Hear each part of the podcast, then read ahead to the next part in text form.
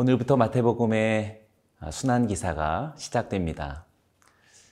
그리스도인들의 삶과 신앙을 가장 잘 설명하는 것이 제자도라고 한다면 그 제자도의 절정은 단연코 그리스도의 십자가에 있다라고 말할 수 있겠습니다. 그리고 그 십자가를 너무나도 잘 설명해 주는 것이 바로 순환의 기사 속에 담겨져 있습니다.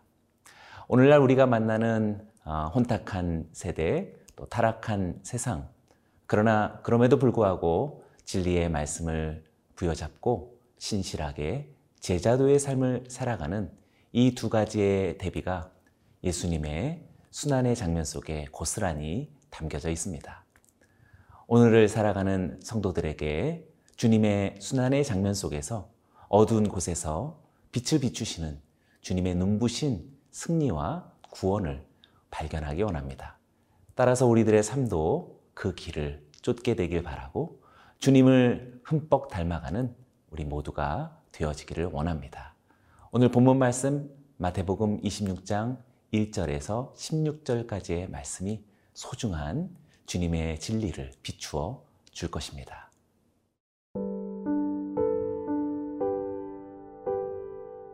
마태복음 26장 1절에서 16절 말씀입니다. 예수께서 이 말씀을 다 마치시고 제자들에게 이르시되 너희가 아는 바와 같이 이틀이 지나면 유월절이라. 인자가 십자가에 못 박히기 위하여 팔리리라 하시더라. 그때에 대제사장들과 백성의 장로들이 가야바라 하는 대제사장의 관정에 모여 예수를 흉계로 잡아 죽이려고 의논하되 말하기를 밀란이 날까 하노니 명절에는 하지 말자 하더라.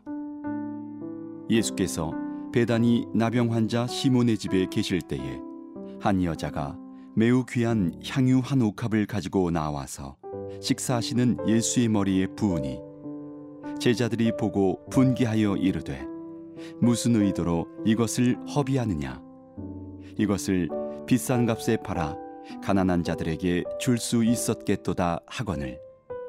예수께서 아시고 그들에게 이르시되 너희가 어찌하여 이 여자를 괴롭게 하느냐? 그가 내게 좋은 일을 하였느니라. 가난한 자들은 항상 너희와 함께 있거니와 나는 항상 함께 있지 아니하리라. 이 여자가 내 몸에 이 향유를 부은 것은 내 장례를 위하여 함이니라. 내가 진실로 너희에게 이르노니 온 천하에 어디서든지 이 복음이 전파되는 곳에서는 이 여자가 행한 일도 말하여 그를 기억하리라 하시니라. 그때에 열둘 중에 하나인 가련 유다라 하는 자가 대제사장들에게 가서 말하되 내가 예수를 너희에게 넘겨주리니 얼마나 주렸느냐 하니 그들이 은 30을 달아주거늘 그가 그때부터 예수를 넘겨줄 기회를 찾더라. 마태복음의 순환 기사는 이렇게 시작하고 있습니다. 1절과 2절의 말씀을 다시 읽어 봅니다. 예수께서 이 말씀을 다 마치시고 제자들에게 이르시되 너희가 아는 바와 같이 이틀이 지나면 6월절이라 인자가 십자가에 못 박히기 위하여 팔리리라 하시더라. 예수께서 이 말씀을 다 마치시고로 시작합니다. 여기서 이 말씀이라는 것은 바로 앞장에 아, 해당되겠죠. 앞장을 포함하는 것이긴 하겠지만 대부분 다 예수님께서 이제 마지막 때의 종말에 관한 말씀들이었습니다. 속히 오게 되어질 하나님의 나라를 여러 가지 비유로 말씀하셨죠. 이렇게 비유로 어, 전해졌던 하나님의 나라와 주의 다시 오심에 대한 재림에 대한 이야기는 현실 속에서 맞이하게 됩니다. 우리들에게 들려진 하나님의 나라와 주의 말씀에 대해서 우리는 어떻게 응답할 것인가? 이제 실제 이야기가 시작되는 것입니다. 성도님들에게도 주의 말씀이 우리 하나님의 음성이 우리들의 마음 속에서 또 추상적인 생각 속에 머물러 있지 않고 맞닥뜨리는 현실로서 나타나기를 원합니다. 그것이 무엇입니까? 순한 예고입니다. 너희도 아는 바와 같이 이틀이 지나면 6월절이라. 이제 6월절을 어, 맞이하게 되는데 잔치와 같은 이 6월절에 아, 그 본질적인 이면 속에는 바로 십자가와 희생의 대속이 아, 감추어져 있다는 사실을 알게 되고 예수님은 바로 그것을 이루시기 위해서 이 땅에 오신 주님이십니다. 필연코 주님의 희생과 고통과 순환 그리고 죽음이 필요하게 되는 것이지요.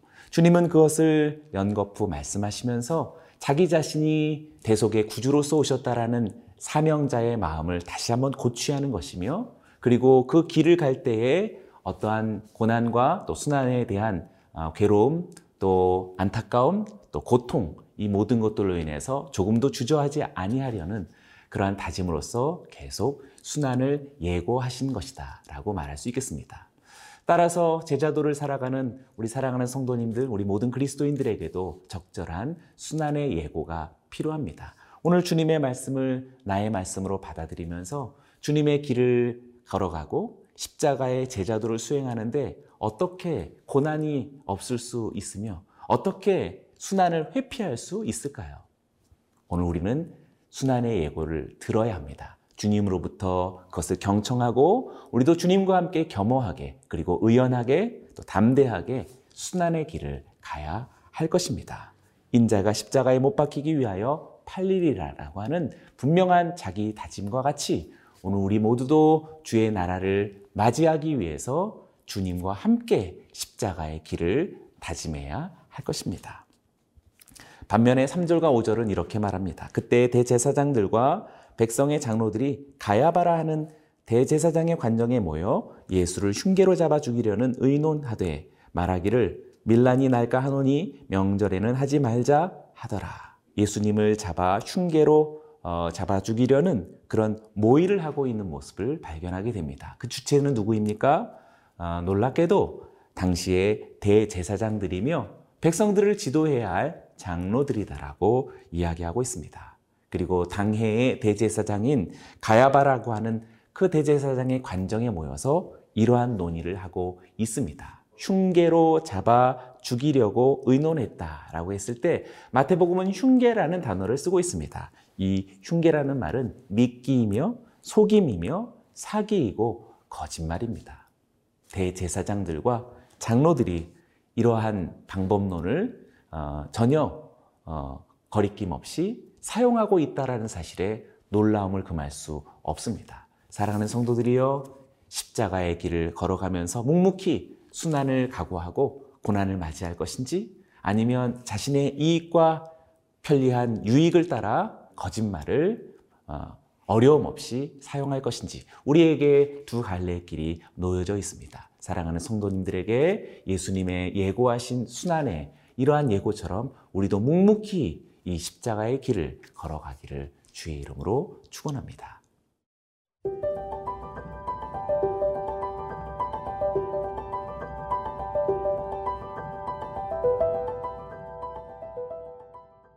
육절과칠절의 말씀을 다시 읽어봅니다.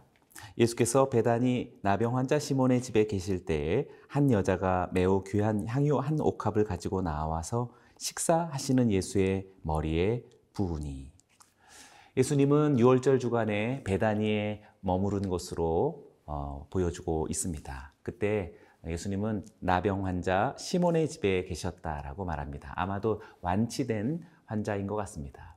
그러나 예수님께서 십자가의 여정에서 나병 환자의 집에 머무르셨다라는 이 사실도 얼마나 우리들의 제자도의 삶에 우리가 거해야 하고 방문해야 하며 관심해야 할 것이 어디 있는지를 너무나도 선명히 보여주는 아름다움입니다.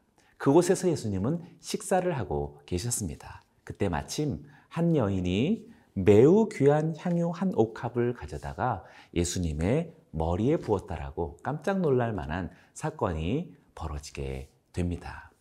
지금 여기서 매우 귀한 향유 한 옥합이라고 하는 그것을 예수님의 머리 위에 어, 붓게 되었을 때 주변에 있던 사람들이 놀라며 이 사건에 대해서 이렇게 말합니다. 8절과 9절입니다. 제자들이 보고 분개하여 이르되 무슨 의도로 이것을 허비하느냐 이것을 비싼 값에 팔아 가난한 자들에게 줄 수 있었겠도다 하거늘 어, 그들의 마음속에 가난한 자들에게 이러한 일을 할 수 있겠다라는 것이 진실일까요? 정말 그들은 그런 마음의 동기로서 이 사건을 해석하고 있는 것일까요? 그렇지 않습니다. 요한복음은 분명히 이것을 이렇게 설명해 주고 있습니다. 요한복음 12장 6절입니다. 이렇게 말함은 가난한 자들을 생각함이 아니요 그는 도둑이라 돈괴를 맞고 거기 넣는 것을 훔쳐 가미러라. 네. 주님의 말씀이 참으로 진리이겠지요. 우리들의 내면을 밝히 보여줍니다. 어쩌면 우리들이 생각하지 못한 바도 어, 주님의 말씀은 드러내어 주는 것이라고 생각합니다. 지금 향유 옥합을 예수님의 머리 위에 그렇게 부은 이러한 숭고한 어, 사건이 어, 어떻게 해석되어지고 또 어떻게 바라볼 것인가에 대해서는 우리가 십자가의 길, 곧 제자도의 길을 걸어가는 사람들 속에 깊은 묵상과 하나님의 마음에 대한 깊은 사모함과 또 주님의 십자가의 여정에 대한 간절한 그 갈망을 갖는 사람에게는 조금씩 조금씩 아, 그러한 세계에 대한 마음을 더 얻을 수 있으리라 생각합니다. 예수님께서 지금 이 여인이 아마도 부지 중에 수행했던 그의 이 행위가 얼마나 값어치 있는 놀라운 사건인지를 대신 말씀해 주십니다. 10절과 13절의 말씀인데요. 어, 예수님의 해석을 우리들의 삶에도 고스란히 적용해 보기를 원합니다.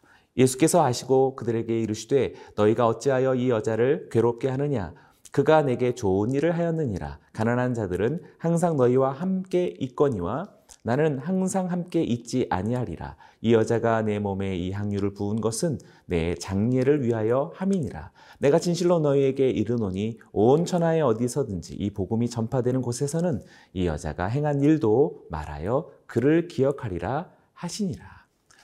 음, 예수님은 이 여인에 대해서 지금 세 가지로 칭찬하고 있는데요. 첫 번째는 이 여자가 내게 좋은 일을 했다라고 그렇게 칭찬하고 있습니다. 두 번째는 이 여자가 한 일은 나의 장례를 위한 일이다. 라고 아마 여인은 생각지 못했던 일일 텐데 지금 이 행위의 어, 의미와 속뜻은 장례를 기념하고 어, 이제 십자가의 아, 그 여정의 최후를 빛나게 한 것이다라고 그렇게 아주 깊은 뜻까지 어, 밝히시면서 칭찬하고 있습니다. 세 번째는 복음이 전파되는 곳마다 이 여인이 행한 일이 기억될 것이다 라고 어, 정말 어, 대단히 미래적인 일까지 주님은 칭찬하셨습니다. 예수님의 죽음은 단순한 어떤 한 의인과 어떤 한 사람의 죽음이 아니다라는 것이지요. 그것이 불러오게 될 온 천하에 이르게 되어지는 구원의 역사라는 속뜻을 주님께서는 의미 부여하시면서 설명해 주고 있습니다. 사랑하는 여러분, 우리는 이렇게 십자가의 길 여정 속에서 두 가지 흐름을 만나게 될지 모르겠습니다. 어, 우리가 하는 행위로 인하여서 또 우리가 하는 살아가는 삶을 통하여서 주님을 영광스럽게 하고 주님의 뜻을 이루어가는 삶을 살지 아니면 자기 분노와 자기 어떤 주장을 가지고 살아가지만 사실상 그는 도둑이라 돈괴를 맞고 거기 넣는 것을 훔쳐가는 이 세속의 밝은 사람으로 살아갈 것인지 우리들에게 양분하게 합니다. 사랑하는 성도들이여 저와 여러분 오늘 순화의 기사를 우리가 함께 묵상하면서 향유 옥합을 주의 머리 위에 부었던 여인처럼 예수님은 본디 기름 부음 받은 그리스도이신데 어떻게 그가 정말 기름 부음 받은 자가 되었을까? 어쩌면 지금 이 여인이 예수님 십자가를 짊어지시기 직전 예수님을 그리스도 되게 한 실제적인 그런 행위를 통해서 예수님의 그리스도 되게 한 바로 그러한 여인이 아닐까 생각합니다. 그래서 온천하에 복음이 전파되어질 때마다 은연히 바로 그 여인의 향유 사건을 떠올리고 또그 향유 사건으로 인해서 예수가 그리스도이시다라고 찬양할 수 있는지 모르겠습니다. 우리 모두에게 이와 같은 놀라운 복음의 선포가 십자가의 여정을 통해서 매일매일 날마다 온 천하에 이루어지기를 주의 이름으로 축원합니다.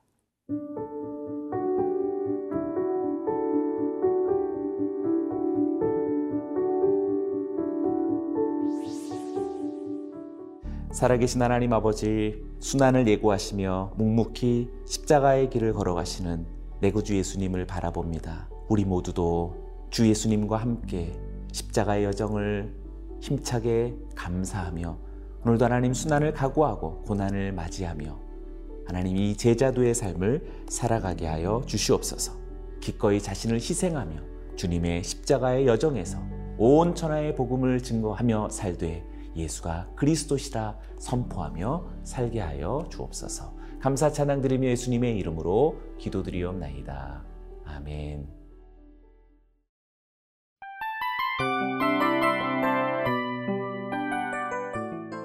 이 프로그램은 청취자 여러분의 소중한 후원으로 제작됩니다.